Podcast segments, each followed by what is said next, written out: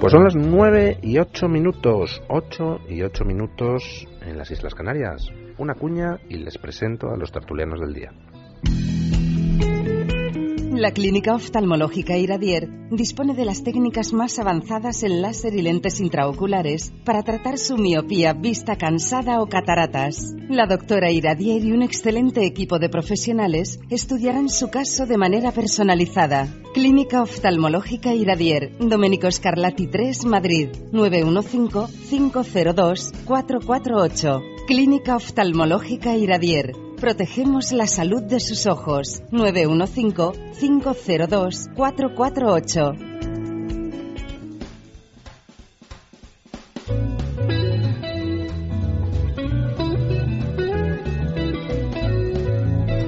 Don Mario Noya, ¿qué tal está usted? Muy bien, señor. Buenos días. Bueno, luego a, la, a partir de las 10 en su sección de lo que hay que leer nos comentará usted un libro muy interesante, Lo Muy, que muy le debe el mundo a España. Sí, muy, muy interesante. Bueno, pues luego entraremos en ello. Doña Susana Burgos, ¿qué tal? Muy buenos días, encantada de estar aquí. Bueno, veo que ha sobrevivido usted a esta semana de caos. eh, Vaya semana que hemos tenido. Para los periodistas divertidísima, pero poca poca gracia, ¿no? Pues sí. Don Emilio Cammani, Muy buenos días, don Luis. ¿Cómo ¿qué tal usted? está usted? Nuestro yo experto bien. en la Primera Guerra Mundial, además de en muchas otras cosas. Me dicen las malas lenguas que su libro se está vendiendo extraordinariamente bien, no solo en España, sino especialmente en Estados Unidos. Sí, es sorprendente porque, claro, la...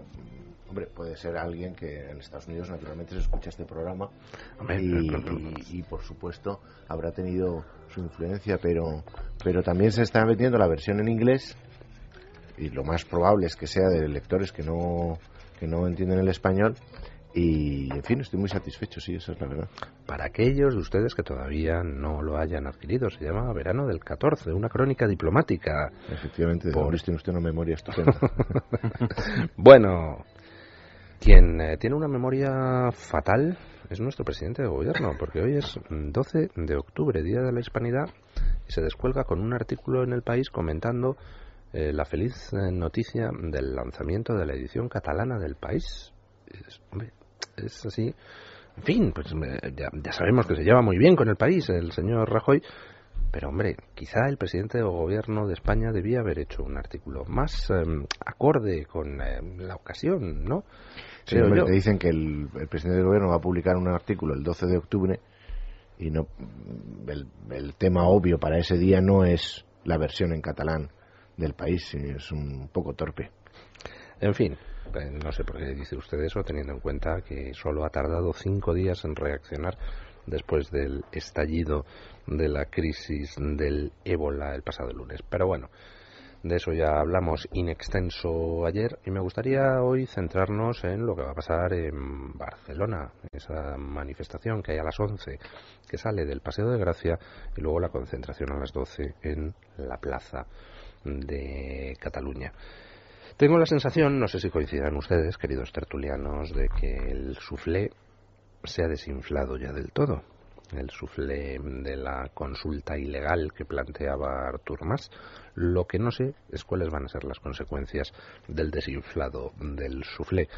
Primero, ¿ustedes qué prevén que pase hoy? ¿Una asistencia eh, modesta, una asistencia masiva allí en Barcelona? Segundo, ¿qué creen que va a pasar en las filas eh, del separatismo en las próximas semanas de aquí al 9 de noviembre? Pues en cuanto a la de la asistencia, yo creo que va a ir eh, mucha gente, pero na- nada comparable con las cifras a las que estamos acostumbrados a ver que convoca el independentismo. Luego, por otra parte, yo personalmente, en cuanto a mm, la, el hacerse idea de cómo está la sociedad por el hecho de las manifestaciones, pues no me parece la manera ideal. Me parece que naturalmente todo el mundo tiene derecho a manifestarse y está muy bien que exista ese derecho, pero no me parece que sea un elemento que sirva para ver eh, o saber lo que piensa la gente. Hay mucha gente que puede estar de acuerdo con eso y sin embargo preferir no, no significarse con una manifestación porque lo considera una pérdida de tiempo, porque está ocupado, porque le viene mal o porque físicamente no se encuentra con ánimo de soportar lo- lo- las exigencias de una cosa de esa naturaleza. En cuanto a lo del separatismo, yo creo que el problema no es tanto lo que vayan a hacer los políticos separatistas, sino eh, las presiones que van a recibir de su parroquia, desde abajo. Porque efectivamente la consulta puede no celebrarse, o puede celebrarse de una manera más o menos atrabiliaria, más de eso no creo. Y entonces, el después del 9N resulta, bueno, ¿y ahora qué hacemos con toda esta gente a la que le hemos despertado una ilusión, una, mm, unas expectativas? Y entonces van a seguir apretando de alguna manera. Aunque ellos no crean ya en, la posibilidad de obtener algo, eh, por supuesto la independencia, o algo mínimamente razonable, van a seguir apretando. Y en ese apretar lo que yo me temo es la debilidad de la reacción débil de los dos partidos mayoritarios, de PP y de PSOE. Ay, no me engañe, no me engañe. Usted no teme una reacción débil de los partidos mayoritarios. Usted ha escrito un artículo excelente hace unos días que se titulaba La que nos están preparando, que lo tienen nuestros oyentes en Libertad Digital y lo he recomendado en Twitter y en Facebook y lo recomiendo ahora aquí donde usted no habla de debilidad. Usted realmente lo que se teme es que PP y PSOE van a intentar colarnos una reforma constitucional para darle aún más poder a las autonomías y en especial a Cataluña y el País Vasco. Claro, o sea, el, el, tema es que yo, vamos, tal y como yo lo veo. No, no lo hacen por debilidad, lo hacen por interés, puro y duro. Sí, bueno, el, el, al margen ya de, lo que es la política de andar por casa esa de, vuelo bajo y demás, la cuestión es que cualquier presidente de gobierno, por torpe que sea, y este que tenemos es muy torpe, no quiere pasar a la historia como el, el presidente de gobierno que permitió la independencia de Cataluña. Por lo tanto, estará dispuesto a darles todo lo que los independentistas estén dispuestos a aceptar a cambio de renunciar, con que renuncien para dos o tres años, ya Rajoy le basta, eh, con tal de que renuncien a proclamar la independencia unilateralmente, que es la inclinación natural que tiene Esquerra Republicana, no tanto ya. ¿Usted creería que yo soy muy malo, muy mal pensado, si digo que en realidad lo que Rajoy va a hacer, porque además lo ha dicho, mientras yo sea presidente eh, en Cataluña no será independiente, mm, ¿usted cree que soy mal pensado si digo que lo que Rajoy va, eh, a hacer es preparar el terreno para que el siguiente claro, no tenga más pueda dar el siguiente paso? Claro, el que venga que arre. El que venga detrás que arre. Ese es el principio y eso es de, de todos los presidentes de gobierno, incluso los que no han sido tan torpes como este. Lo, preocupante es el, fenómeno de desconexión ya eh, sentimental que hay entre buena parte de España y buena parte de Cataluña porque además ha entrado en una cuestión donde no se impone la racionalidad ni se busca convencer, sino que, bueno, y además, eh, como, bien sabéis, ¿no? Eh, los nacionalismos, de hecho, se crecen en las, en las frustraciones. De hecho, viven de cebarlas. Y mm, cuando saltó el, el escándalo Puyol, yo dije, uy, esto va a ser incluso mejor para ellos. No, no, no, esto ha desactivado el independiente. ¿Cómo? A desactivar el independentismo ni nada que se le parezca. Lo único que hace además es correr la posición de los eh, de los que se presentaban como moderados mucho más cerca del, acantilado, ¿no? Y ellos mismos se colocan en una situación inmanejable. Pero el, problema es ese, el, el de la desafección, que es muy fuerte ya. Mucha gente que además ya no, no hacen distingos, ¿no? Ya los catalanes no quiero saber nada, que se independicen y se vayan a tomar por saco, que me dejen en paz y no sé qué. Y además mezclan ya a todos, que es una victoria de los nacionalistas, porque viven de eso. Les gustaría generar muros de, odio. Por, eso por ejemplo, para ellos les encantaría País Vasco, que Cataluña fuera el Ulster, con barrios católicos contra barrios protestantes, con enfrentamientos que se visualizan en marchas, las famosas marchas orangistas, que es que era la vida para los nacionalistas, ver cómo hay dos comunidades enfrentadas y cebar ese enfrentamiento y cebar ese odio. Y por desgracia, pues van consiguiendo ese tipo de cuestiones en las eh, ¿Usted cree que lo van catalanas. Yo no, yo no lo tengo tan claro que lo vayan consiguiendo. Eh, pero si eso no es tenerlo tan claro o no, es palpar la gente lo primero que te suelta en la calle, que eso no te lo soltaban antes. Y en Cataluña ya ni te cuento. Y que en Cataluña además se permitan eh, desde instancias oficiales hacer bromas con el ébola y, y no, no, hay una situación de... pero, pero todo eso a lo que conduce es a que los españoles eh, los catalanes no separatistas pues digan simplemente pues el tío de RC que hace bromas sobre el ébola es un imbécil pero el tío de RC no no no se generaliza no, no, nadie no, no, las bromas las ha hecho el consejero de sanidad el exconsejero OMS Eh, no, el exconsejero Huguet. Perdón, el exconsejero Huguet. O sea, y sobre todo, lo que te digo, Luis, es muy difícil cuando el ambiente es como el que hay en Cataluña y encima ya hay mucha ya hay mucha ya hay mucha mentalidad de lo que llaman en ambientes eh, coloniales de cipayo, no, no como se decía en el País Vasco, aunque también. Pues por ejemplo, ahora hay mucha reacción de resentimiento de gente que es procedente o que tiene familia andaluza o extremeña, murciana. Entonces ahora dicen, pues sí, soy, soy de familia andaluza y estoy orgulloso de ser independentista porque sois esos son cuatro gatos, los del Súmate, hombre. si te fijas, Luis, donde más roba votos ahora el, independentismo al PSC, que es el que se está desangrando por ahí, es en el cinturón rojo. En el cinturón rojo. sí, por eso digo, pero pues a lo que voy, abundar en que la desconexión social es muy fuerte. los artículos de Emilio. Me voy, a los, me voy a los datos y quien le roba votos al PSC en el cinturón de Barcelona no es RC, ha sido Ciudadanos que se ha colocado en muchas mesas del cinturón de Barcelona como primera fuerza política en las últimas elecciones autonómicas. ¿eh? No, no, no, no. Y Esquerra. Esquerra tiene unos resultados alucinantes en el cinturón rojo. Alucinantes. Y lo que digo yo se ve en los propios artículos de Emilio. Emilio, que no es este último, ha reflexionado mucho sobre la cuestión catalana.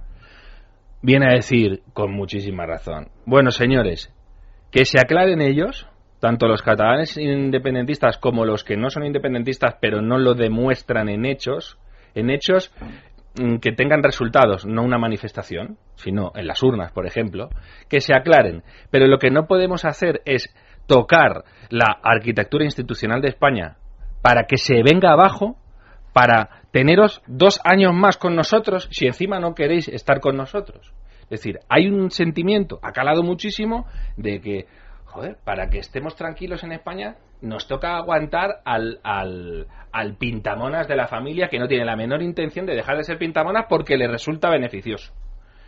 Y eso es un problema que va a tardar muchísimo en, en, en, en recomponerse porque no hay una figura de la entidad de Tarradellas, por ejemplo, que esté haciendo el, el, el papel de suturar heridas. Hay un Albert Rivera, etcétera, pero es que como eso está erigido en, portavoz solo de una parte de la sociedad, pues no funciona como lo que hacía Tarradellas. Doña Susana. Al final, independientemente de que no exista ningún Tarradellas, que eso es obvio, lo que, lo que sucede es que la fractura de la sociedad es irreparable. Familias que no pueden hablar de política o familias que directamente no se ven y han roto las relaciones esto no se soluciona ni siquiera con una tercera vía, por eh, vergonzante que nos parezca, ¿no? Eh, cuando eh, hablaba Emilio Cammani de dar todo a Cataluña con tal de, de, que no llegue la independencia con este gobierno de Mariano Rajoy. Al final eso es absolutamente incompatible con todo el dinero que se le está dando ya vía fondo de liquidez autonómica, porque Cataluña, desde el punto de vista económico, es una, una, región rescatada. Sin el dinero de España no se podrían pagar las facturas y hemos visto eh, capítulos muy concretos y muy bochornosos respecto a lo que se debía a las farmacias, respecto a lo que está pasando en los hospitales. Al final todo esto hace que en Cataluña la política no exista, todo gira en torno a la independencia, no existe ninguna gestión de los servicios públicos, no existe nada más allá de la locura independentista y los ciudadanos no tienen políticos que lleven sus asuntos y no ven cómo eh, sus pagos regulares de los impuestos se traducen en, cosas a su favor y, esto tiene muy complicada solución, porque no va a haber consulta al 9N, vamos, esto está ya más archi, archi sabido y archi intuido por parte de, de, todos, pero el daño está hecho, ¿eh? El daño está hecho y durará muchos años y se volverá a reabrir una herida que al final no se va a cerrar, evidentemente, ¿no? Bueno, está visto que tengo que intervenir aquí para dar una pincelada optimista, porque vaya terceto de tertulianos cenizos que me han venido ya aquí a la un, un pesimista es un realista bien informado. hacemos hacemos, hacemos una pausa publicitaria y les explico por qué creo que están ustedes profundamente equivocados. Doctor Martín Vázquez, ¿Qué es el jet lag y por qué nos impide dormir? El jet lag es un cambio que se produce en el reloj interno de aquellas personas que por trabajo o por placer hacen viajes de larga duración en avión, por lo que su ciclo del sueño está alterado y no son capaces de dormir, apareciendo síntomas como la fatiga o la irritabilidad. ¿Sería eficaz Dormax en estos casos? En estos casos, Dormax es el compañero perfecto de viaje. Dormax es un producto natural que, gracias a su composición a base de melatonina y extractos relajantes, equilibra el ciclo del sueño, ayudándonos a dormir y a descansar toda la noche sin interrupciones. Descansar de forma natural después de un largo viaje es así de fácil con Dormax de Laboratorios Acta Pharma. Pintamos de verde el fin de semana con jungla de asfalto, sábados y domingos de 11 a 12 con el padre Mundina Miguel del Pino. Nos ocupamos de todas sus dudas sobre plantas, animales, naturaleza y también investigación científica todos los sábados y domingos de 11 a 12 aquí en el radio. Es la mañana de fin de semana. Sabes que de lo bueno abunda siempre. ¿Verdad que sí? Efectivamente, sí, sí. Eso es así. Jungla de asfalto. Disfruta de la gastronomía gallega en casa. Saboresgalegos.com 881-091-210. Compra personalizada y asesora a tu disposición. Precios asequibles y garantía de frescura. Si eres oyente de Es Radio, con la primera compra te regalamos una bolsa de pimientos de padrón. Saboresgalegos.com el prestigioso pintor Félix Rebello de Toro tiene un espacio pictórico con exposiciones permanentes en Málaga, en la calle Afligidos, junto a la catedral, en la que fue vivienda del escultor Pedro de Mena durante sus estancias en esta ciudad. Este museo, que contiene 132 obras del pintor Rebello de Toro, presenta ahora una serie de pinturas, muchas desconocidas por el gran público, de entre 1935 y 1949, la época de iniciación del artista. Museo Rebello de Toro. Visítelo. Es un consejo del Ayuntamiento de Málaga. En Málaga solo faltas tú. Sin complejos. Con Luis del Pino. Es radio. Vamos a ver. Les voy a explicar, queridos tertulianos, por qué yo sí soy enormemente optimista con respecto a lo que sucede en Cataluña, con respecto a lo que sucederá y con respecto a las perspectivas del separatismo. Punto uno. El separatismo realmente no tiene tanto predicamento. En Cataluña es casi omnipresente, don Mario, porque cuenta con el apoyo eh, oficial de todo el aparataje del Estado allí, de todos los medios de comunicación. Lo que no es separatismo, lo que no es oficialismo, está sistemáticamente silenciado, denostado, denigrado, humillado, con lo cual, pues la gente tiende a callarse. Ahora bien, nos vamos a los datos demoscópicos del propio CEO, es decir, del CIS catalán, y lo que encontramos es que hay un 68% de catalanes, según los datos de la Generalidad, que supongo yo que estarán maquillados a la baja, que se sienten catalanes y españoles, o que se sienten solo españoles. Por tanto, el sentimiento español en Cataluña es fortísimo. Vamos, ni todo el aparataje del Estado, ni la ayuda inmensa que proporcionan PP y PSOE desde hace décadas al separatismo catalán han conseguido acallar ese sentimiento. Y cuando de repente ese sentimiento puede tiene una rendijita para mm, expresarse, por ejemplo, cuando gana la selección española de fútbol, pues sale la gente con sus banderas y de repente te encuentras que en Gerona, bastión nacionalista, pues se te juntan allí 20.000 personas con las banderas para celebrar el triunfo de la selección española.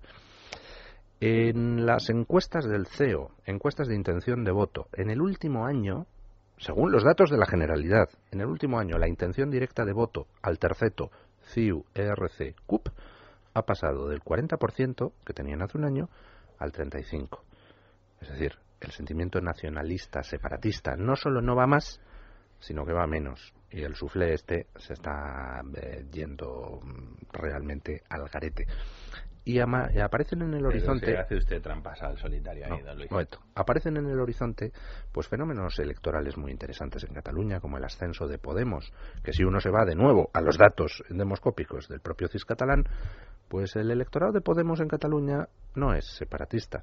En el electorado de Podemos te encuentras que hay un veintitantos por ciento que no solo no es partidario de la independencia, sino que no es partidario ni de que se celebre la consulta. Pero cuando O sea escuchas que- hablar a los señores de no, Podemos, el, me- eso, el mensaje oficial de Pablo eso Iglesias no refleja el sentir de No. esa parte del electorado a la que usted se No, refiere. el ¿eh? mensaje oficial de Pablo Iglesias en el tema catalán es el mensaje de yo quiero que Cataluña siga en España, es decir, no a la independencia. Pero ¿quién soy yo para evitar que los catalanes puedan pronunciarse democráticamente? Es decir, sí a la consulta, no a la independencia. Es decir, mismo mensaje cerdeante que Iniciativa per Cataluña. Pero dentro de su electorado, Tibieza que no vale para nada. tibieza que no vale para nada, pero eso refleja pues el sentir de una parte mayoritaria de su electorado. Pero hay otra parte, y eso es muy importante, que diferencia al electorado de Podemos del de Iniciativa por Cataluña.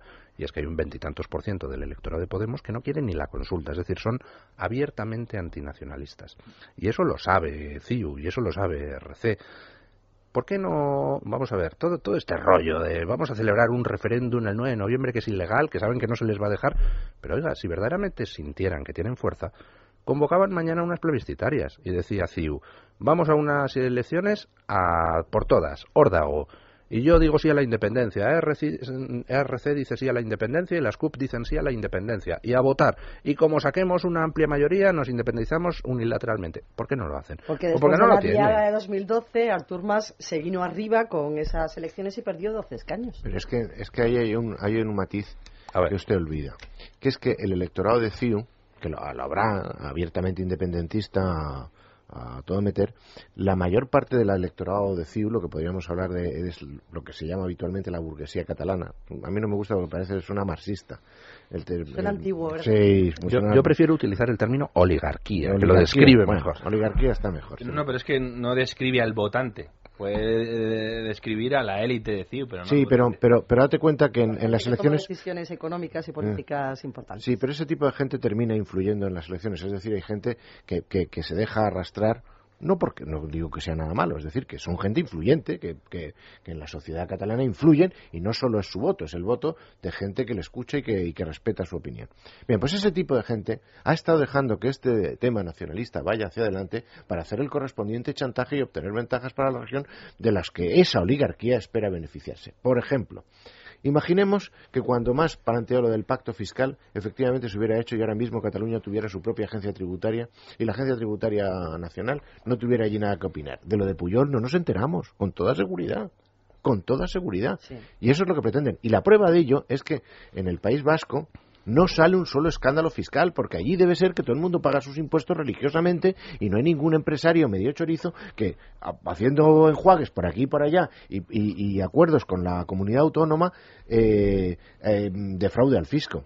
Y ya visteis la que se armó con el fulano este que me parece que estaba al frente de la Diputación Foral de Vizcaya, cuando digo, no, no, aquí hay muchos corruptos. Claro que lo sabrá. Lo que pasa es que es porque, si os fijáis, todos los escándalos de corrupción donde terminan es en la agencia tributaria, es ahí donde se, se sale el escándalo.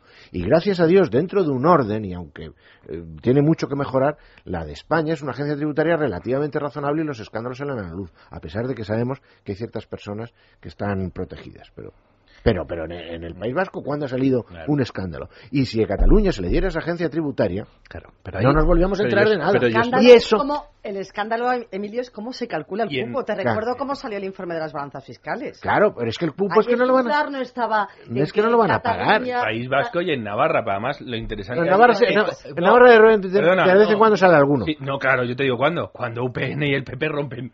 Es decir, cuando se rompe el poder, dicen, de siempre. mira, ven aquí. O eh, lo que le hicieron a Cervera con con eh, ese episodio de espías chuscos, ¿no? De, de dejo en la pared, madre que me parió. Eh, en fin. Pero eh, por volver eh, lo que dice, a lo- a lo que dice... Perdona y, re- y remato. Que lo que quiere la oligarquía no es la independencia, quiere eso, quiero.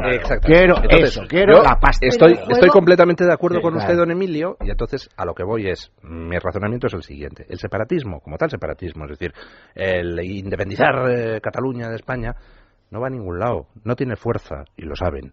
Si la- fueran conscientes de que tienen fuerza, habrían convocado elecciones, no nos estarían perdonando la vida, no, no son imbéciles. Si yo quiero la independencia y veo que tengo suficiente apoyo en la población, convoco plebiscitarias y me independizo. Y no me lo puede parar nadie. Pero es que eso Pero no te renta, tienen, no, tienen, Luis. no tienen ese apoyo. Lo que sucede es, como usted muy bien dice, don Emilio, que el sector del separatismo realmente es un sector muy multiforme, donde hay una parte, RC y las CUP, que quieren independencia, sí o sí, pero hay otra parte, CIU, esa oligarquía, que lo que quiere es utilizar la amenaza de la independencia para que le den blindaje jurídico, blindaje fiscal y, por supuesto, todas las ventajas que puedan obtener. Claro, y el problema es ese, el problema no es que vaya a haber separación, no la va a haber en ningún caso. El problema es que PP y PSOE quieren dar ese blindaje y quieren modificar la Constitución para blindar a Cataluña, para así utilizarla como excusa para blindar al resto de las autonomías, donde ellos quieren lo mismo, blindaje judicial y blindaje de dineros y prebendas. Ese es el problema, pero la ventaja y vuelvo a dar otra nota optimista, es que PP y PSOE ya no tienen fuerza suficiente como para imponer eso. Si la tuvieran, nos meterían una modificación del título octavo de la Constitución sin referéndum entre la población y se fumaban un puro y blindaban las autonomías. Pero ¿cómo van a hacerlo ahora cuando entre los dos no llegan al 50% del voto? Si son dos partidos que van cuesta abajo en las encuestas.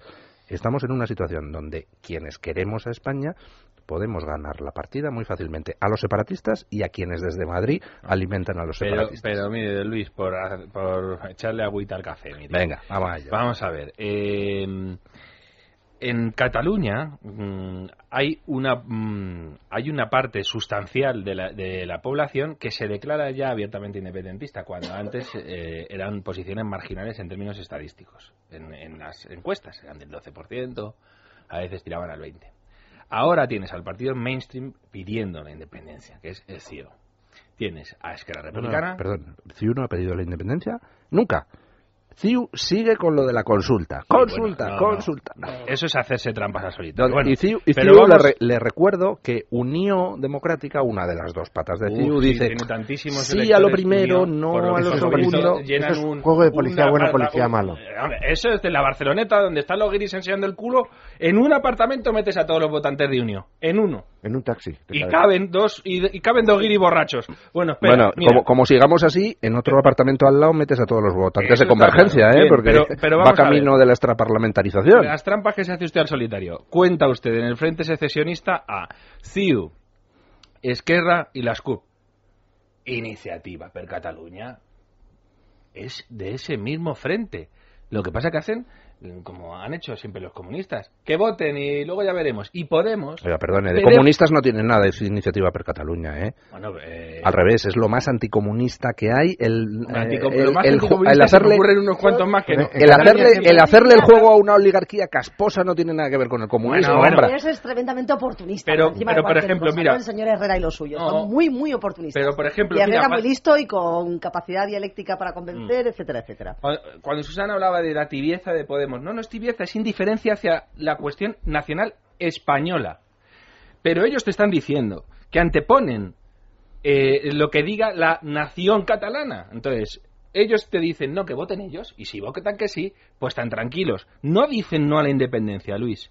una, cosa es que diga Pablo Iglesias, yo prefiero que se queden, y otra cosa es que digan no a la independencia, es que es muy distinto. Con lo cual, tenemos gente cada vez mm, eh, más eh, mainstream pidiendo la independencia y luego los que no la piden eh, silenciados incluso por los partidos nacionales o apartados u orillados, con lo cual, como aquí se trata muchas veces de voluntad, si tú tienes todos los poderes en posición de acceder a la independencia y la mm, parte movilizada de la sociedad pidiendo independencia, es que además hasta da igual cuántos sean, sino cómo se muevan, el peso que tengan y la voluntad que tengan de seguir hacia adelante. Por eso, por eso, no se está tirando un farol CIU, sino que lo que quiere es llevarse todo. Si hicieran un referéndum plebiscitario tendrían un problemón de todo tipo, en Europa y todo. Lo que están jugando es a que a pudrir España y en la podredumbre ellos generar eh, el ambiente que les permita llegar a la independencia sin tener que romper un plato, o llegar a una confederación a la belga, como quieren los flamencos, donde seas nominalmente y solo nominalmente español, y no tengas ni siquiera un solo problema de los que les preocupan la cuestión económica, etcétera. Por eso les viene muy bien, por lo que usted dice, si, si enfrente no tienen a alguien que oponga un proyecto como el que ellos tienen, ¿por qué otra cosa que no tienen? Pero voluntad, de llegar hacia adelante, de avanzar en sus eh, ideas y en lo que quieren plasmar para su país, es que vamos, cualquiera se lo discute. Y enfrente no tienen nada. Entonces, por ahí No, un momento. ¿cómo que enfrente no tienen nada? Al contrario, lo que tienen enfrente es a los que los financian. Es decir, quien financia todo eso se llama PP y PSOE. Por eso no están enfrente, por eso digo. Por eso, pero no están enfrentados. a lo que voy, a lo que voy y tercera nota de optimismo que doy. Había el otro día se publicaba en un medio de información eh, un, eh, una noticia sobre lo que calculan los servicios de información españoles que se ha regado hacia el entorno separatista en los últimos años. 20.000 millones de euros llevamos inyectados hacia esas asociaciones separatistas, eh, Claro. eh, omniums, eh, todo tipo de activistas. Hay un ejército de activistas del separatismo pagados con fondos públicos en Cataluña. Oiga, pues ni con todo eso han logrado acabar con el sentimiento español en Cataluña. Ni con todo eso han logrado que el sentimiento no falta, independentista pase del veintitantos por ciento. Ni con todo eso han logrado que el sentimiento de españolidad baje del 70%. Oiga, que no, que en el momento en que tú cortas el chorro, en el momento en que dices se acabó ni un euro más para este ejército de 30.000 activistas del separatismo, eso desaparece. Existe porque lo financiamos. Punto. No tiene una fuerza real. En el momento en que tuvieran que pagárselo todos estos de Omniums y las ANCs, todas sus actividades de su propio bolsillo, vamos, no iban ni en el metro a ver la Sagrada Familia. De todas formas, se ha jugado muchísimo con fuego. Yo sigo pensando que uno de los temas centrales en este asunto tan, tan complicado es lo de la oligarquía. Una vez que hemos consensuado el término oligarquía, yo hablo directamente de los empresarios catalanes. A mí no me cabe en cabeza que hayan llegado que esto llegue tan lejos. O sea, que, que hayan permitido que esto, que esto, que esto llegue hasta, hasta donde ha llegado. Porque cuando hablas con ellos, eh, te dicen que obviamente eh, están en contra de ese proceso, que ese proceso está haciendo daño a Cataluña, que está empobreciendo tremendamente a Cataluña, pero no han dado el paso al frente. Entonces, al final es una actitud muy, muy irresponsable. Hombre, por lo que. Por, por no, pero tú has dicho. Eh, ¿Cómo han permitido? Por, lo que dicen Luis y Emilio. Porque les encantaría tener un cupo. Pero es que y los- además, mira, si la- los- de la manera. El, es que el quieren, régimen ser- de quieren- cupo- quieren vivir como los de la orilla derecha. Mm. O sea, ellos van allí a Bilbao y ven cómo están los de la orilla derecha y dicen, coño, esto es lo que yo quiero.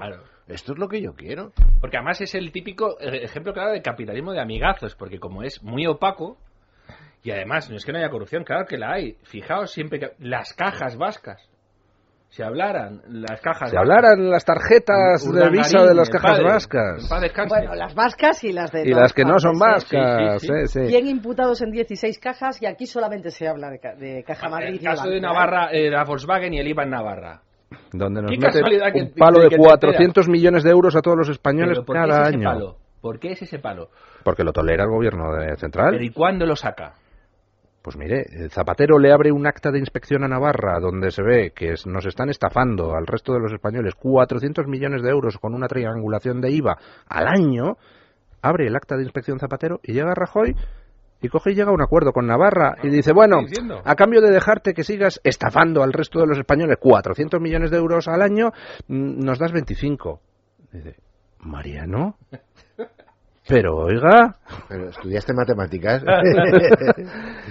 Doña Carmen. Os traigo deportes, os traigo deportes porque el maratón deportivo de Movistar Televisión eh, va a terminar ya. Hemos tenido 130 horas de programación en directo y lo que hemos disfrutado, ¿eh? porque Marc Márquez se ha proclamado campeón del mundo. Sí, señor, felicidades. Sí, Claro es que verdad, es verdad, bien tempranito. Lo hemos visto en el Dial 48 de Movistar en MotoGP. ¿Que se lo han perdido? No pasa nada porque pueden ver en exclusiva las carreras del Gran Premio de Japón a partir de las diez y media de hoy. Y además tienen seis señales simultáneas, así que pueden ver todos los detalles, como por ejemplo el casco conmemorativo de Marc Márquez en colores dorados, que ha sido bastante llamativo. Pero si lo suyo es la Fórmula 1, no pasa nada. También tenemos deportes en motor, en concreto el Gran Premio de Rusia a partir de las 11. En directo en Movistar F1. Eso es el Dial 47 y pueden disfrutar de la carrera a partir de la 1 menos 5, ya también con seis señales simultáneas. Después está el Club de la Fórmula 1. Desde las 3 hasta las 5 el análisis de la jornada con toda la actualidad del Mundial. Y también tenemos fútbol. Selecciones eh, que se la juegan para pasar a la Eurocopa del 2016. Así es la programación deportiva de Movistar Televisión. Ojo a los partidos de Movistar Fútbol en el día 54 el primero entre Estonia e Inglaterra a las 6 de la tarde y el segundo entre Bielorrusia y Eslovaquia en torno a las 9 menos cuarto. Deportes, esto y mucho más en Movistar Televisión, que ya saben ustedes que es la televisión como nunca antes la habían visto. La Clínica Oftalmológica Iradier dispone de las técnicas más avanzadas en láser y lentes intraoculares para tratar su miopía, vista cansada o cataratas. La doctora Iradier y un excelente equipo de profesionales estudiarán su caso de manera personalizada. Clínica Oftalmológica Iradier, Domenico Scarlatti 3, Madrid, 915-502-448. Clínica Oftalmológica Iradier. Protegemos la salud de sus ojos. 915-502-448. Fue noticia. Un caso confirmado, dos sospechosos y el tercer caso ingresado por cautela. Trasladar un mensaje de tranquilidad. Mis colegas me han dicho que las cosas se están haciendo muy bien. Gestionando la crisis sanitaria para buscar culpables fuera del gobierno. Excalibur no está solo. Excalibur no está solo. Evidentemente hay obstáculos, pero los vamos sorteando. La consulta se va a hacer. Nos sentimos un poco engañados porque lo de las tarjetas opacas, nunca pensé que esto ocurría en una entidad. La información no descansa este fin de semana. A la una y media de la tarde con Francisco Carrera. Es noticia. En Es Radio. Anorexia, alcoholismo, bulimia, depresión grave, trastornos bipolares, esquizofrenia, el Hospital Psiquiátrico San Francisco y la Comunidad Terapéutica San Antonio de Málaga le ofrecen un personal multidisciplinario cualificado adaptado a las técnicas más actuales, con tratamientos en departamentos específicos y con 80 años de experiencia en la barriada residencial de El Palo, en Málaga, próxima al mar. Infórmese en el 952 20 14 64, 952 20 14 64 o en www.hospitalsanfrancisco.com. Málaga, una ciudad genial. Escápate y conócela. Museos, gastronomía, exposiciones, ocio, eventos. Déjate llevar por sus calles peatonales, por la amabilidad de su gente, por sus rincones llenos de historia y también sus largos paseos marítimos frente al mar.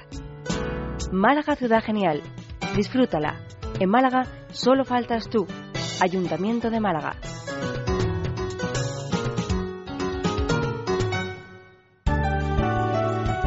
Sin complejos. Con Luis del Pino. Es Radio.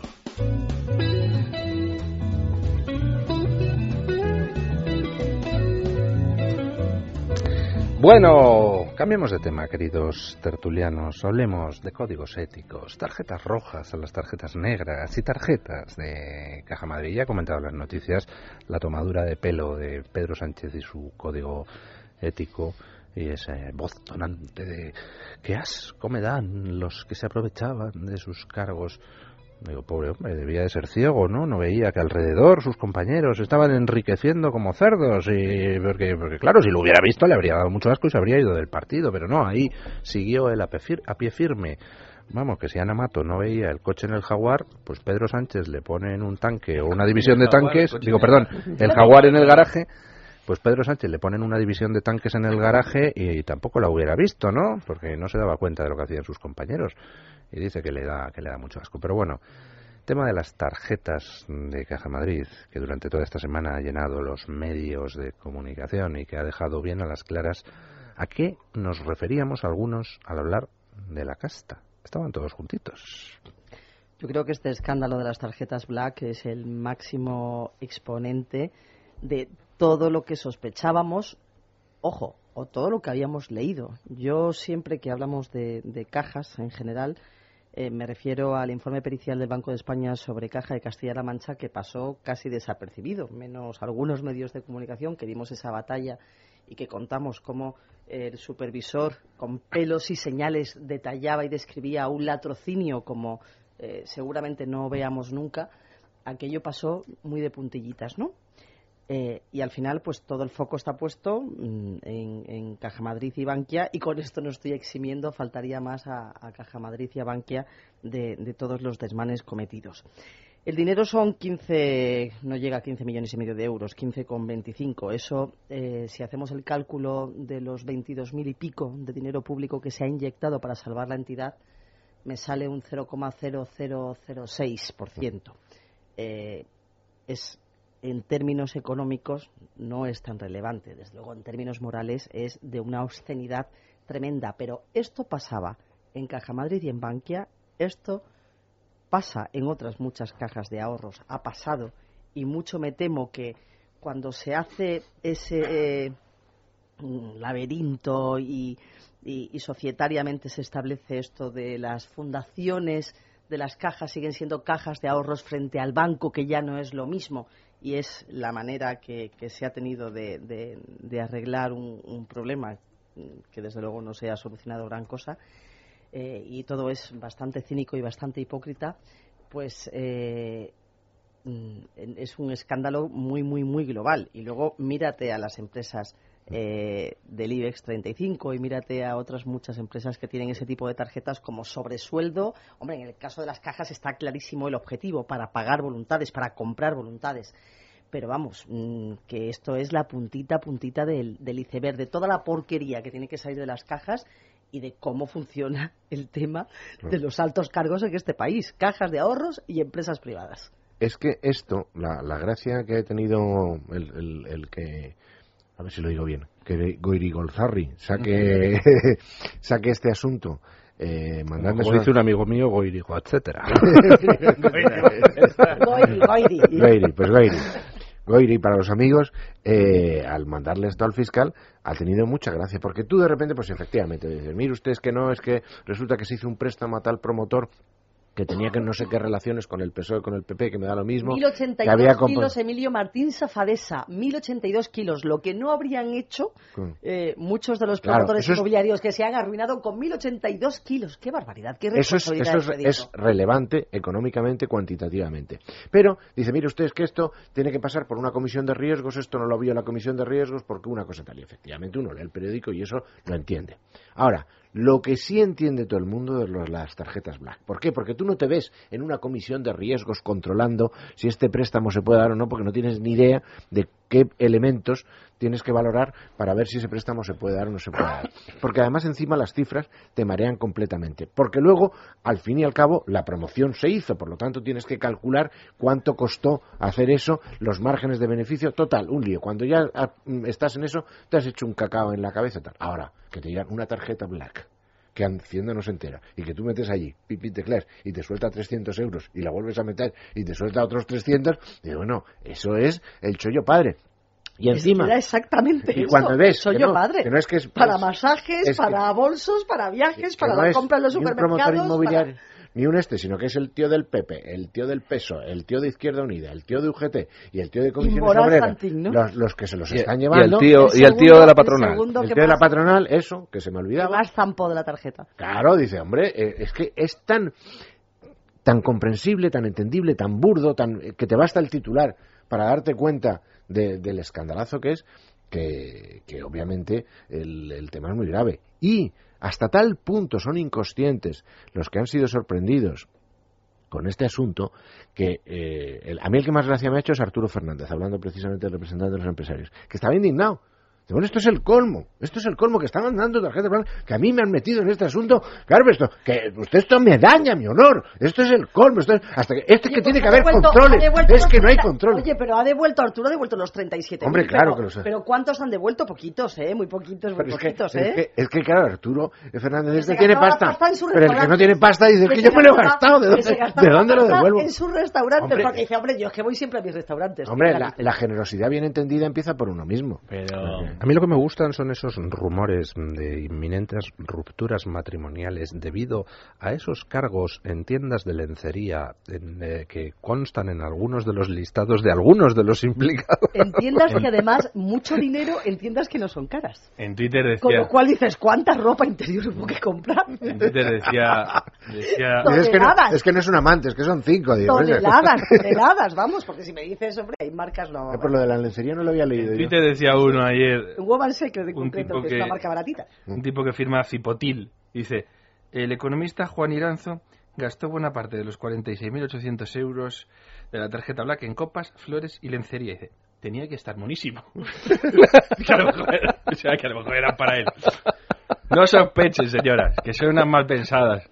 De series Pero son si mal pudiendo pensadas. sacar el dinero del cajero, pero ¿cómo te metes? Venga. ¿Cómo dejas que llegue el cargo de la tienda de lencería? Por Pero esa es que falta ser- es- absoluta de que es nadie, que- claro, de impunidad total, de que nadie veía qué pasaba con ese dinero porque te lo merecías, A- a mí- porque era tuyo, porque era un sobresueldo, porque eres un chico bueno que no levanta la voz cuando ve lo que está haciendo la caja. A mí me ¿Cuál gustaría, este tipo de, de, de fruslerías, Emilio? me gustaría reparar en dos o tres cosas. Uno, son cajas. Dos, el que ha limpiado es un señor que viene de la banca privada.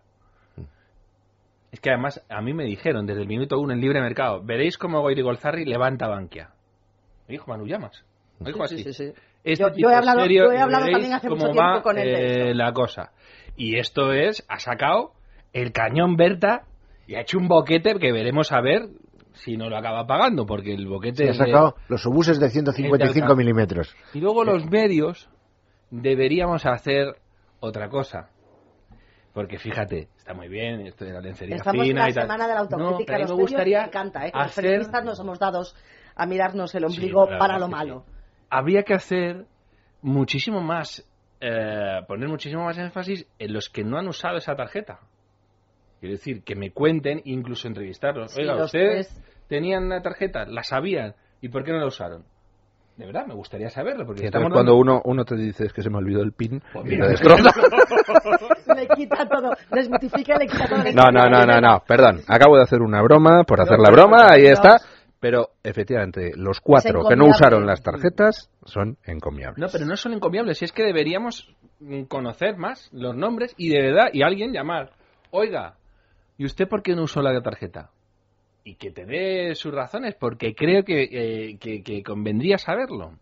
Y además, claro, eh, la gente que ha usado, alguna de la gente que ha usado la tarjeta Black tiende a ser como son muchos eh, como, como son muchos ricos que es que son muy gorrones con su dinero pero son unos sablistas extraordinarios o sea ríete de los poetas bohemios de principio del siglo XX los grandes sablistas son los ricos porque son expertos en saber eh, eh, en, en- en saquear eh, sin gastarte un duro, porque además lo consideran una, una muestra de elegancia y de que ellos, el Bill Metal, yo sí voy a decía dinero, no llevo, no llevo, decía, decía Pujol, no llevo suelto, no, ni suelto ni agarrado, pero de verdad, eso es una eh, eh, también una muestra de cómo se maneja cierta gente. Había cortes de pelo en gente que no tiene pelo de 268 euros. Pero sí, su señora. Claro, claro, es que era más difícil. A no ser que fuera eh, unas O- peluquerías de estas que yo me conozco que no acaban de ser peluquerías del todo. Entonces sabéis que van los chinos, eh, eh, de repente... No, no siga usted, no siga usted, Bien, porque bueno, pues, hay, hay niños esa escuchando este gente- programa. Pero no como se acaba. Esa ¿no? Gente, final, pero quiero decir, La esa gente que se gasta 268 euros en un corte de pelo, teniendo más entradas que la T4, jamás lo harían con su tarjeta. Pero dicen, claro, pero como yo lo valgo, como ha dicho antes Susana, como yo lo valgo, Es, es, le no, meto es un lo palo tremendo. aquí a, a, a, a Bankia porque sí. No, pero ni No siquiera. No, creo pero es que- se lo sí, pero- pero a mí- a mí lo que más-. Porque su tarjeta no la usan. Es lo que te digo. Pero es No, que el me lo tema- merezco, ¿no? Pero- me lo merezco. Me lo merezco con Me este- lo merezco. me Pero lo a mí, merezco a mí, pagar. a mí lo que a mí lo que más me gusta es eh, pues todos aquellos que hablaban de derechos de los trabajadores y luego usaban su tarjeta Black y todos aquellos que predicaban eh, la importancia de la austeridad eh, económica y luego eh, con la tarjeta Black hacían de todo. Pausa, boletín de las 10 y rematamos la tertulia hablando de lo que le debe al mundo, perdón, el mundo a España.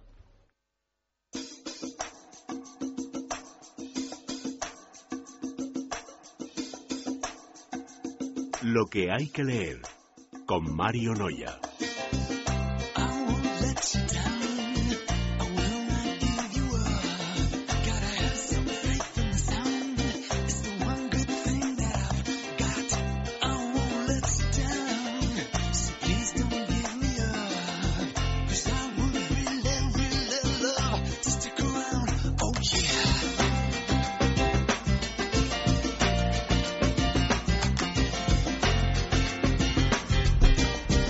Don Mario Noya, ¿qué tal está usted? Muy bien.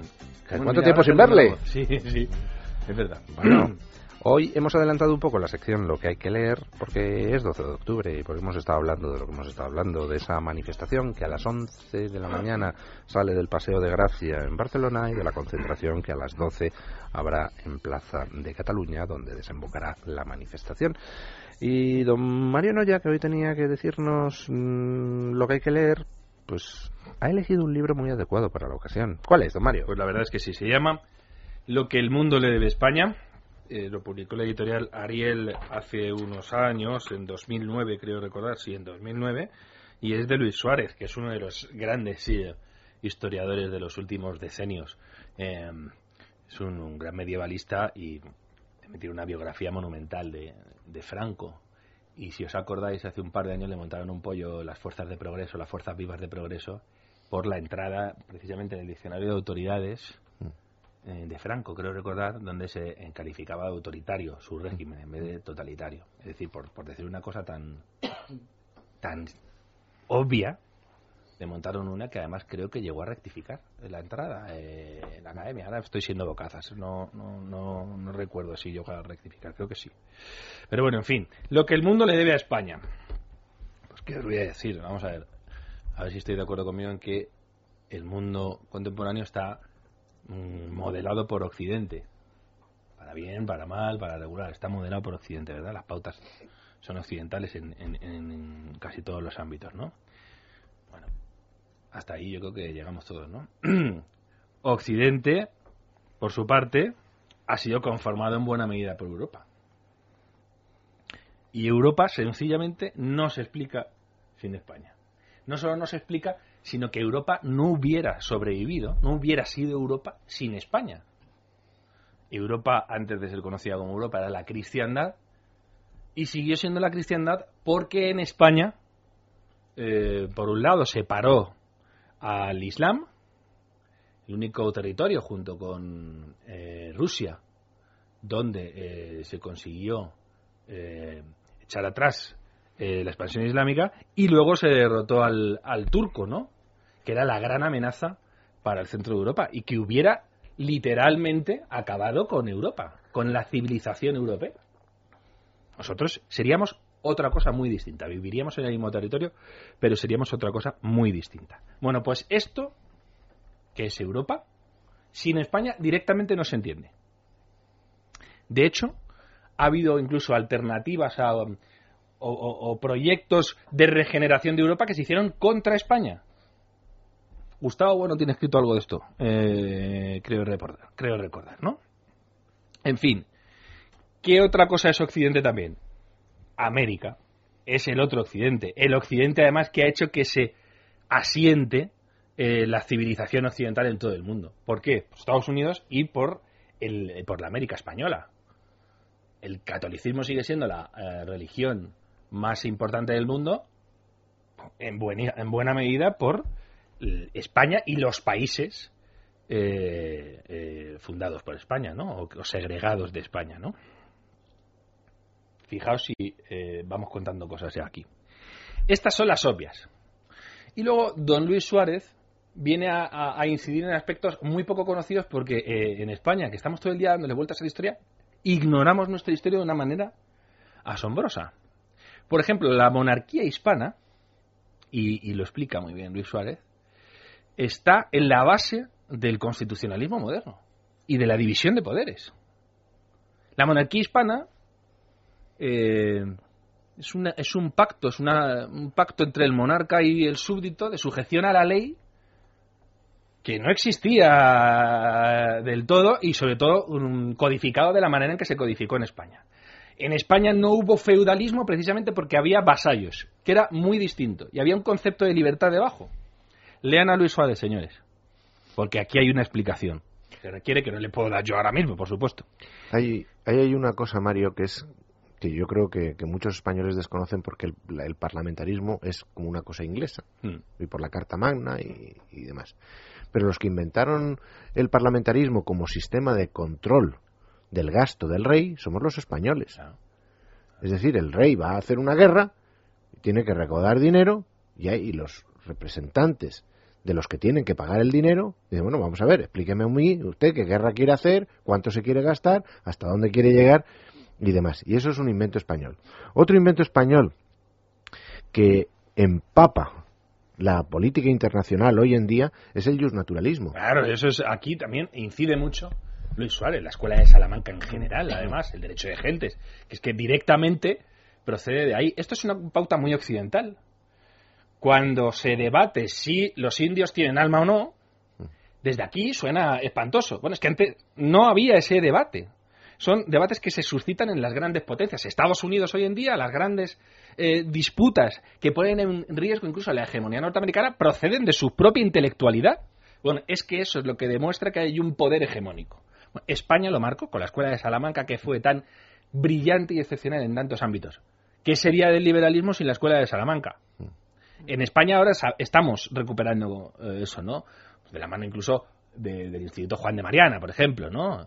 Eh, pero los, eh, el mundo anglosajón se dio cuenta enseguida de lo que debía el liberalismo a la Escuela de Salamanca. Hutchinson, lean ustedes para que vean de lo que les estoy hablando. ¿Qué más?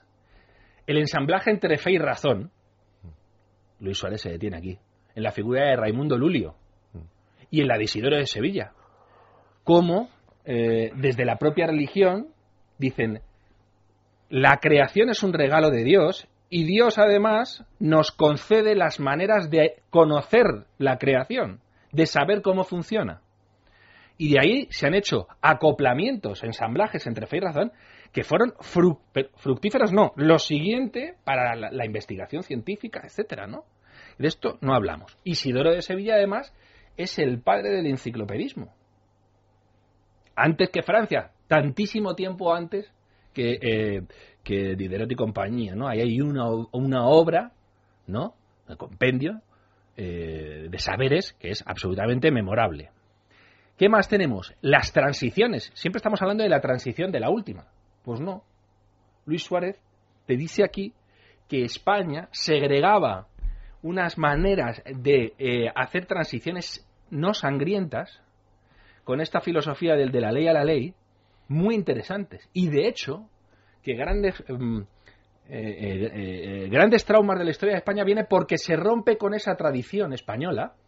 Hay un proyecto de ilustración nacional enraizado en, en, las instituciones, la monarquía y el catolicismo que, conforman España, que permitiría la evolución tan querida por liberales, muchos de ellos no se enteran, pero tan querida por liberales, lean a Hayek, y por los conservadores por razones obvias. Por los conservadores en el sentido eh, político de la palabra, ¿no?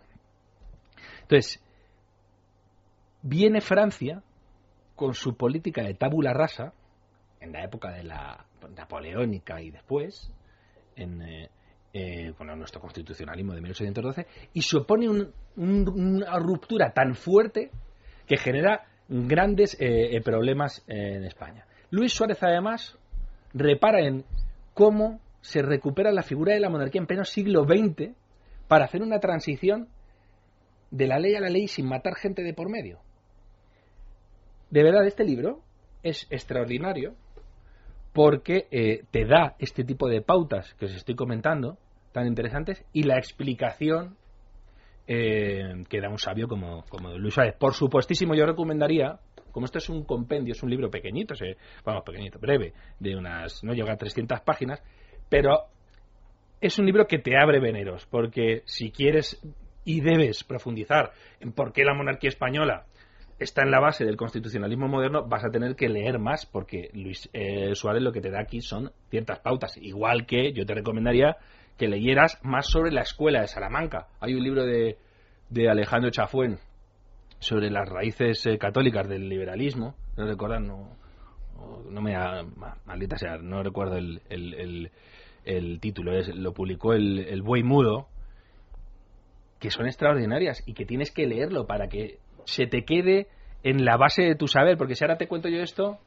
te lo cuento y dentro de dos meses se te ha olvidado de las razones de por qué te estoy diciendo esto. Hay unas razones detrás. A mí lo que me parece, Mario, es que es un libro muy oportuno ahora que tenemos todos, después de esta semana tan enloquecida que hemos vivido, la autoestima por los suelos, es un libro que nos eleva la autoestima, ¿no? Fíjate, mi profesor de Historia de América, Mario Hernández Sánchez Barba, un tío estupendo, fabuloso, decía, si los franceses hubieran hecho la cuarta parte de lo que hemos hecho los españoles, no habría quien nos aguantara. Y eso que habiendo hecho lo poco que han hecho, no hay quien nos aguante.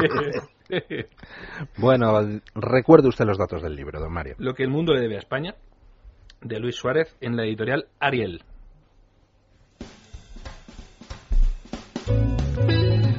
Doña Carmen Carbonell, ¿qué dicen a través de las redes sociales nuestros oyentes? Pues lo primero, don Luis, eh, muchas preguntas en torno al himno de España que ha puesto usted esta mañana. Hemos dado los datos, los vamos a repetir ahora si le parece. Yo creo que el autor de la letra es eh, John Juaristi. John Juaristi. la versión que hemos puesto concretamente está cantada por Elena Fernández de Córdoba y yo creo que lo hemos sacado, si no me equivoco, de un acto de la Fundación de, de La Fundación de Naes en la Plaza de Colón con motivo, creo, del Día de la Constitución. Bueno, hay diferentes opiniones, hay gente que le gusta la letra, otros prefieren la de Peman, en fin, para todos los gustos, todas están reflejadas tanto en el Facebook del programa como en el Twitter personal mío, que también es el de todos los oyentes, por supuesto. Muchos comentarios también sobre las autonomías. Ese reportaje de Marta Arce en el que hablaba de la mm, transmisión de las competencias, concretamente de la sanidad. Dice Carla Medina, un desastre de las comunidades autónomas. ¿Cómo puede acercar algo en 17 sistemas que divide un servicio que centralizado funcionaría mejor e igualaría a todos. Conozco gente que ha ido de vacaciones entre regiones y efectivamente no han querido atenderles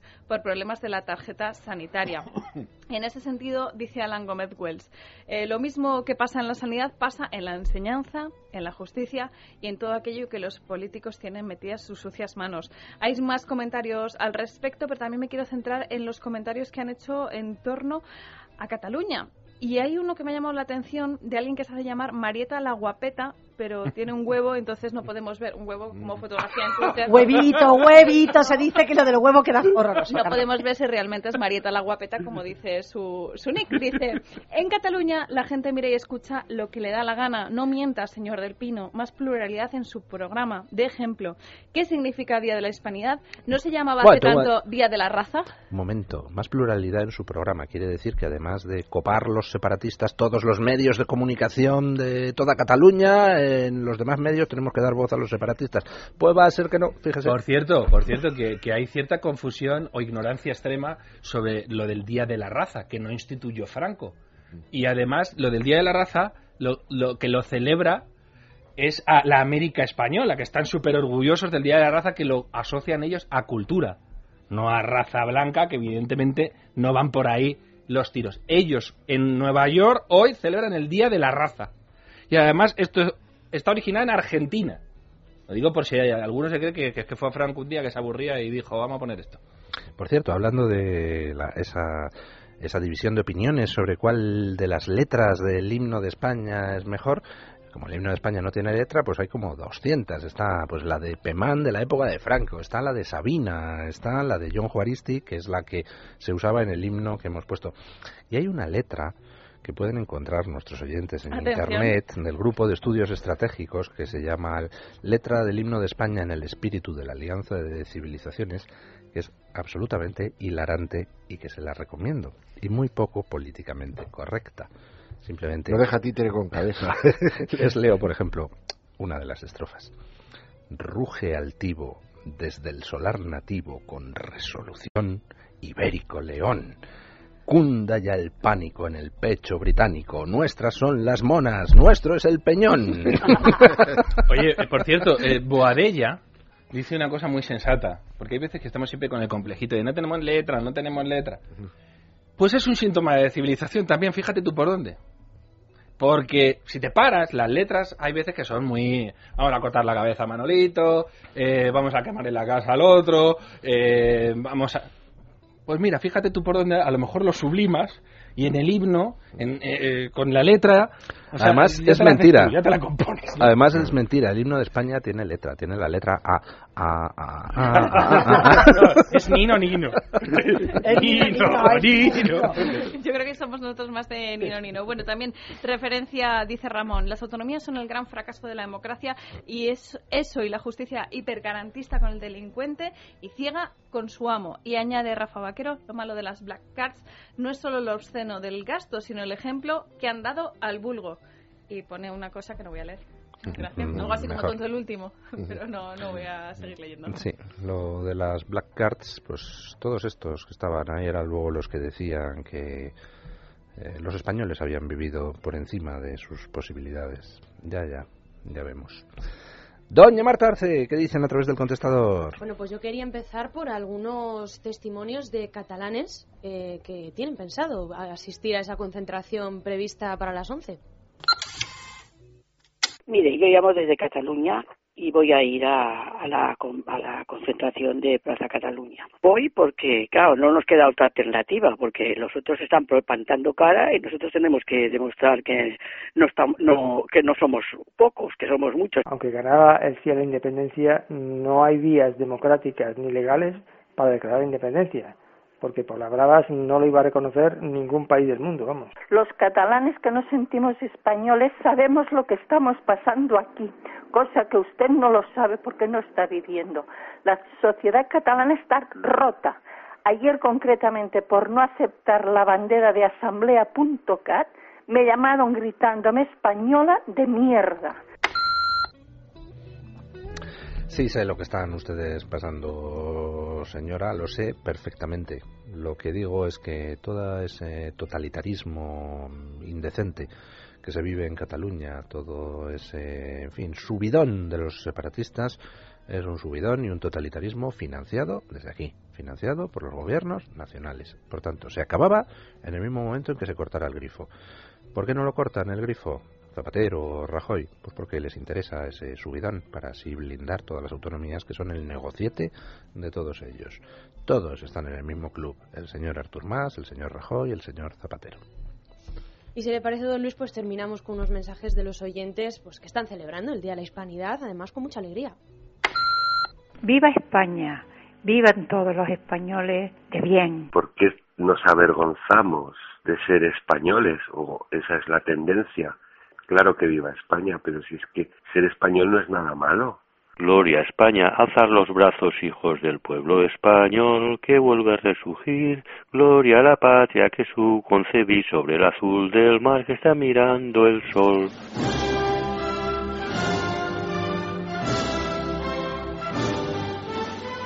Viva España, que paséis buen día. Pues sí, señor.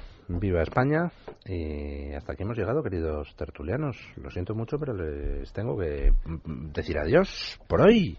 A no ser que quieran ustedes eh, hablar ahora o, o, callar para siempre. Nos vamos a celebrar el Día de la Hispanidad tan contentos. Y desear feliz Día de la Hispanidad a todos, claro, que es un día muy bonito. Pues muchas gracias, doña Susana Burgos. Muchas gracias, don Mario Noya. Muchas gracias, muchas gracias don Emilio Gracias a usted, don Luis. Hacemos una pausa publicitaria y nos vamos a hablar de asuntos de interés nacional y luego nos vamos a conectar en directo con Barcelona, donde ya está allí a punto de empezar esa manifestación de las 11 en el Paseo de Gracia. Hablaremos con Santi Abascal, que por allí anda en las calles barcelonesas para sumarse a esa manifestación. Nunca olvidaré en mi vida esa tarde fría del invierno aquel Corrían los años 70 cuando el cantante y compositor Dani Daniel sonaba sin parar en todas las radios con esta canción. Tú llevabas un paraguas, yo tomé tu brazo y me. Una canción preciosa que habla del amor adolescente. Y precisamente al amor vamos a dedicar los próximos minutos porque hoy tenemos una colección muy romántica que les va a encantar. Se llama Viva la Música y trae canciones y baladas maravillosas de los años 60 y 70. No, no somos ni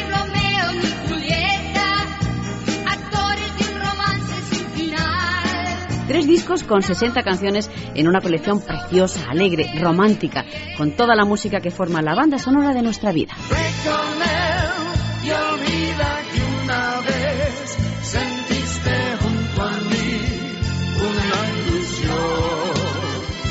Esas canciones que nos traen los mejores recuerdos están esperándoles hoy en un teléfono, el 902 29 10 29. Yo quiero mostrarme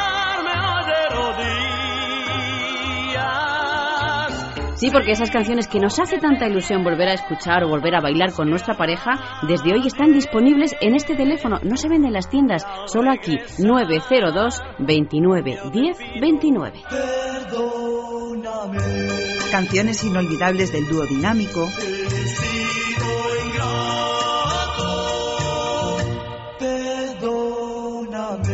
De Francisco, Dani Daniel, Basilio, Dino Bravo.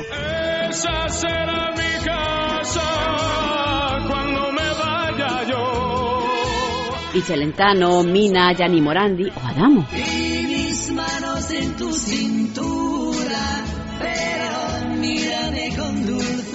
Todas las canciones en español y por un precio estupendo. Sí, Paloma, porque hoy se termina esta colección y por eso hemos rebajado su precio de 40 euros que tenía a solo 33, 33 euros nada más más gastos de envío. Aprovechen esta oferta en la web musicadesiempre.com o llamando al teléfono 902 29 10 29. La otra noche bailando estaba con Lola. Y por si fuera poco el precio, hoy les vamos a hacer un regalo muy bueno solo por pedir la colección. Un reloj de señora, el regalo estrella, el que más les gusta a ustedes. Un reloj de señora o de caballero, precioso. Es el regalo que más nos gusta, como decía antes, y se puede elegir el tamaño, de señora o de caballero. Aquí está viva la música, en este número 902 29 10 29 y se acaba. Claro que sí, recuerden que se nos termina esta colección 902 29 10 29.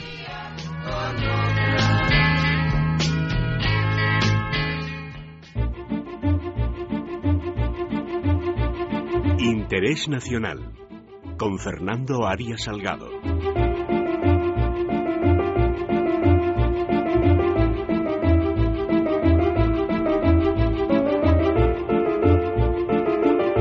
Don Fernando Arias Salgado, ¿qué tal está usted? Muy bien, don Luis. ¿Ha logrado días. sobrevivir a esta especie de caos de esta semana que hemos vivido con el ébola? Pues sí, don Luis, porque estas crisis eh, estructurales de un Estado, porque es una crisis de Estado, cuando se enfrenta a un reto tan importante como es la salud pública de toda una nación, revela dónde están los fallos estructurales del funcionamiento del Estado y del Gobierno, que es el que gestiona el Estado, no olvidemos esto. El gestor del Estado es el Gobierno de la nación. Entonces yo creo que lo importante en estas crisis internacionales, porque esto es una crisis internacional, es no ocultar nunca los hechos y analizar no las responsabilidades que ya vendrán, sino los fallos estructurales de funcionamiento. Aquí hemos tardado 10 días, más o menos, en reconocer los hechos que tenían ya un- un- unos antecedentes clarísimos. Por lo tanto, primera responsabilidad, falla el análisis inmediato de los hechos que genera decisiones o debe generar decisiones estructurales importantes. ¿En defensa de qué? Del interés nacional. Esto es una crisis que afectaba directamente a la imagen de España. La salud pública.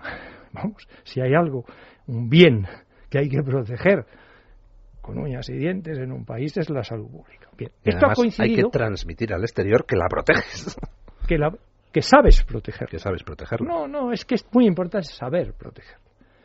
Mire usted, hay tres grandes, eh, yo diría, lemas que se están utilizando indistintamente como movilización de una sociedad civil, que es podemos, queremos y sabemos. Mire usted, esto lo lanza el presidente de los Estados Unidos, Yes I can. Sí, yo puedo. No podemos, yo puedo. El presidente de los Estados Unidos. ¿Qué elementos faltan? Yo sé y yo quiero. I can, I know and I will. Con esos tres elementos movilizamos a la opinión pública. Yo puedo decir yo quiero, sí, pero la pregunta es ¿sabe usted hacerlo? La segunda semana es ¿quiere usted hacerlo? Aquí estamos en estas crisis con las tres preguntas. Aquí, ¿qué ha pasado? Pues que dudamos de las tres. No se sabe si puedo, no se sabe si quiero y no se sabe si sé hacerlo.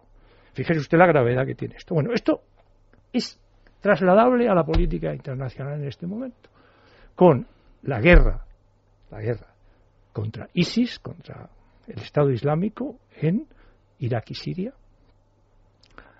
y el problema que existe en la OTAN para hablar de un interés de Occidente. Mire usted, todo el problema empieza en la cumbre de la OTAN en Gales, en Cardiff, o Newport, donde se reunieron los jefes de Estado y de Gobierno.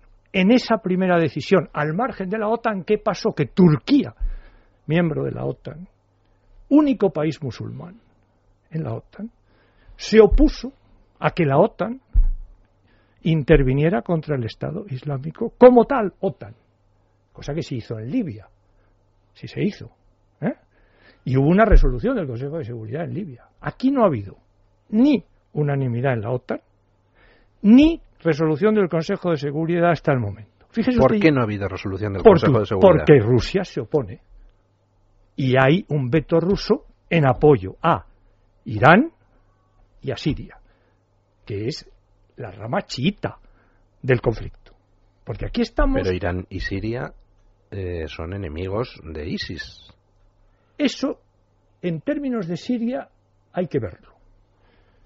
Porque ya sabe usted que la objetividad de intereses en un conflicto tiene muchas variables. Muchísimas variables que están sobre la mesa. Por eso hay ese, ese follón, y hay que decir la palabra vulgar. Hay un lío. En este caso sí que es un lío esa, palabra es muy rajoyesca. Es muy rajoyesca, pero en este caso es verdad, porque no están bien definidos los intereses nacionales por parte de Estados Unidos, por parte de Turquía y por parte de Occidente, porque ahí somos parte todos. ¿Comprende? Entonces, en ese contexto... lo que no entiendo es por qué Turquía, a quien objetivamente ISIS eh, puede dañar, se opone a la intervención. ¿Por qué puede dañar ISIS, el Estado Islámico, sunita, igual que Turquía, que representa una contención contra los chiitas. ¿Por qué? ¿Por qué va a dañar en el largo plazo a, Turquía? Cuando el Estado Islámico está atacando a los kurdos, musulmanes enemigos de Turquía. No olvidemos, los kurdos son musulmanes, pero no son aliados, en este caso, de los sunitas, de ISIS, del Estado Islámico. Están luchando contra ellos. ¿Por qué? Porque ellos ponen por encima de su religión su nacionalidad, kurda. Exactamente. Usted le ha dado la clave. Ellos prefieren ser Kurdistán a ser, de momento, sunitas o chiitas en términos de confrontación. Assad, que es alawita, eh, los sirios, ¿por qué está aliado a los chiitas? Porque los sunitas quieren destruirle. Es decir, todo está metido en un confuso, eh, y el Economist de esta semana lo señala muy bien, la cosa no va bien, ¿por qué no va bien? Porque no puede ir bien, porque no sabemos exactamente lo que queremos, digo desde Occidente. No sabemos si tenemos que apoyar a Assad, a la oposición a Assad, a cuál de las oposiciones a Assad. A medio plazo, ¿cuál es la salida? ¿Qué está pasando en, sobre el terreno? Si te lo dicen todos los los, fin, los hechos, incluso los generales, las Fuerzas Armadas de Estados Unidos ya lo han dicho. Esta guerra, tal como está planteada, es absurda. No se puede ganar. Y una guerra que no se puede ganar, don Luis, es muy difícil darla. Por eso, ahora que España va a ser elegida como miembro del Consejo de Seguridad el próximo día 16 en las Naciones Unidas, esperemos que sea así, el Consejo de Seguridad. que no hemos invertido en la Alianza de Civilizaciones dinero para tratar de que sea así. Iba a señalar eso. Competimos con Turquía, que en principio también quiere acceder al Consejo de Seguridad en estos momentos, con toda la cuestión abierta que hemos dicho. Por tanto, la intervención del Gobierno, el ministro de Defensa en el último Consejo de Ministros, de apoyar con tropas en el terreno, en Irak concretamente, aunque sean no combatientes, tiene que ser aprobada por el Congreso de los Diputados. Yo espero que en ese momento haya un debate significativo en el Congreso de los Diputados sobre la situación tal y como se plantea en estos momentos en la guerra de Irak y Siria, porque España, siempre que envíe, sean o no combatientes, tropas sobre el terreno, queda muy amenazada por la forma de guerra que hay allí. Ha visto usted las últimas noticias, coches bomba, atentados suicidas cerca de Bagdad, los helicópteros apaches de los Estados Unidos están interviniendo. Como dice muy bien el Economist, no ponemos botas en la tierra, pero sí ponemos botas en el aire. Están las fuerzas. ¿Por qué? Porque la guerra que están llevando a cabo en Irak es imposible garantizar ninguna seguridad, se combata o no se combata. Porque el terrorismo suicida no tiene defensa. Y eso ya lo hemos experimentado. Por lo tanto, es muy importante que los españoles y el Congreso los Diputados analicen a fondo cuál es el riesgo de verdad de estar en una guerra que no se puede ganar tal como está planteada, que tiene riesgos increíbles, imposibles de prever, para cualquier fuerza que esté sobre el terreno. Y eso de la protección es una figura retórica. Ante estos ataques no hay protección y ya lo ha demostrado la guerra en Irak desde el año 2003, si es que todo eso está demostrado. Entonces yo, por favor, creo que como profesional es muy importante que España sepa qué va a apoyar allí, qué beneficios vamos a obtener para la paz mundial en primer lugar y luego para los intereses de España. Porque no nos olvidemos que España también puede pedir reciprocidad, como pide Turquía. Turquía pide apoyo para su problema interior con los kurdos. Pide apoyo para eso a la OTAN. Claro, no se lo han dado. Todavía no se lo han dado. O sea, básicamente Turquía lo que plantea es nosotros no apoyamos la intervención contra ISIS a menos que se nos apoye a nosotros frente al problema del separatismo del Kurdistán. Esa es, exactamente. Y se garantice en Siria... Lo cual, lo cual es un ejemplo bastante nítido y bastante crudo de cómo los estados eh, ponen sus intereses nacionales incluso por encima de la paz mundial cuando es necesario. Cuando ellos creen que su interés vital, como yo le he dicho siempre, don Luis, está amenazado. Turquía, el Estado turco, para entendernos, está amenazado por el Kurdistán. Es un atentado vital. Lleva el PKK, partido de los, vamos, lleva 20 años, ¿eh? 30 años con terrorismo, con eh, es un grupo terrorista desde el punto de vista turco. O sea, que decir, eh, Turquía se juega su esencia tal y como la concibió Ataturk. O sea, es el Estado turco el que está eh, amenazado. En ese momento, ellos ponen sobre la mesa el interés vital de Turquía. Dice, yo colaboro con la coalición si me garantizan la seguridad del Estado turco. Lo que pasa es que ahí es una estrategia un tanto suicida por parte de Turquía, ¿no? Porque si ISIS termina triunfando eh, en Irak eh, y Siria la posibilidad de contagio a Turquía, es decir, la posibilidad de que Erdogan lo barra un Estado Islámico todavía, vamos, completamente radical y en la línea con ISIS, sería grande. Pero no es, eso no es, no es, no es probable eso. Mire usted, en las situaciones en que hay en el Oriente Medio, y con la historia en la mano, allí hay ajustes inmediatos de intereses.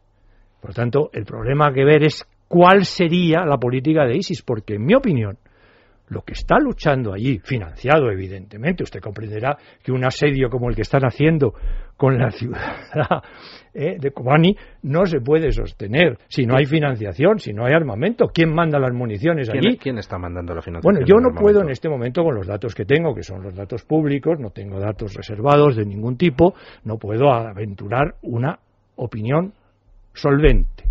Pero los indicios indicios de esta gran confrontación en el Oriente Medio por el poder, por el equilibrio de poder entre Arabia Saudita de un lado, por hablar de la cabeza, e Irán por otro, por hablar de la cabeza, Turquía, ¿cuál es el papel de Turquía ahí? Pues puede ser árbitro.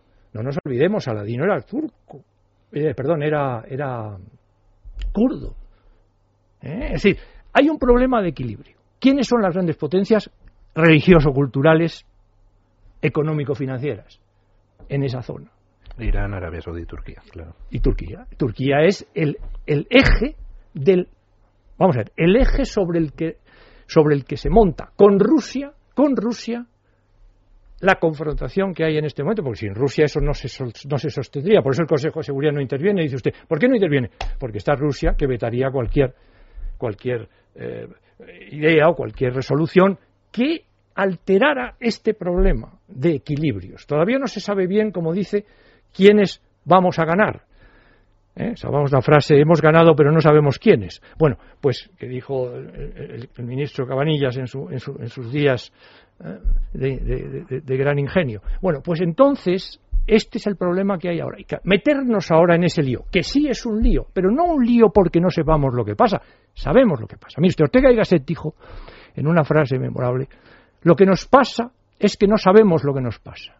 Don Luis, en este momento lo que nos pasa es que sabemos lo que nos pasa. Pero no sabemos lo que queremos. Pero no sabemos cómo resolverlo. Esta es la diferencia. Por eso le decía yo, yo puedo, yo quiero y yo sé. Y esto requiere estudio, requiere equipos bien formados, requiere análisis serios, requiere una opinión pública bien informada, con los hechos en la mano, sean todo lo graves que tengan que ser, y no retórica vacía. ¿Qué es eso de que estamos protegidos? Si vamos, no estamos protegidos en absoluto con este tipo de guerra. Pero hombre, sí, lo están diciendo las Fuerzas Armadas de Estados Unidos, que algo saben de estos temas. Entonces, por favor, vamos a hablar en serio. ¿eh? Vamos a hablar en serio de estos temas. Si nos involucramos, nos involucraríamos en una guerra y una guerra. Con riesgos máximos, con posibilidad ¿eh? de atentados. Porque, claro, ya lo estamos viendo. ¿Quiénes son los voluntarios que van allí? Mira lo, el problema que hay en Alemania con los kurdos ahora. Los kurdos en Alemania, los turcos kurdos en, en Alemania, están luchando para que Alemania presione a Turquía para que apoyen a los kurdos en Siria. Ha habido unas manifestaciones en Hamburgo tremendas. oiga, es que esto está en Europa. Tenemos, bueno, la, población eh, turca en, Alemania, de origen turco unos y otros turcos, y nosotros tenemos pues en Magreb, en fin, es decir, todo eso está en Europa. O sea, por tanto, no estamos hablando de cualquier... Y los atentados suicidas, vamos, ya conocemos muchos de los que ha habido por ahí y de los que puede haber. Estará... Pero usted comprende que en Bagdad hay atentados suicidas contra los chiitas. O sea, por parte de los sunitas. Estamos en una guerra declarada de, por así decirlo, civil religiosa, pero máxima, porque se utiliza el armamento moderno, se utilizan... En fin, el momento que hay atentados suicidas, don Luis, en una en una estructura de guerra civil, eh, ya el tema ha llegado a un punto de no retorno, comprende. Ahí no se puede entrar sin garantías de fondo de que sabemos con quién estamos y a quién apoyamos. ¿Cuándo va a decidir España su eh, postura? Vamos a ver, don Luis. El día 16 de octubre, dentro del, me parece que es jueves, en la Asamblea General de las Naciones Unidas elige los miembros no permanentes del Consejo de Seguridad que sustituyen a los que salen. por parte europea, en el grupo mm, regional europeo, está Luxemburgo, que sale. ¿Eh? Está en el grupo también Europa Occidental y otros estados, se llama, está también Nueva Zelanda, eh, perdón, Australia, que sale. Y Lituania, que sí está, pero por el grupo de Europa Oriental. Entonces quedan, quedan por cubrir dos vacantes la que deja Australia y la que deja Luxemburgo. Entonces, ahí es, cuando ahí es donde está Turquía, Nueva Zelanda y España compiten por dos puestos. Pues entonces tendremos oportunidad de hablar de ello, don Fernando. Muchísimas gracias. Seguimos hablando otra semana, bueno, dentro de dos semanas. Muchas gracias, don Luis. Y en este día de hoy, permítame que también me una a su editorial y diga, yo que he representado a España en muchas embajadas, decirle también viva España.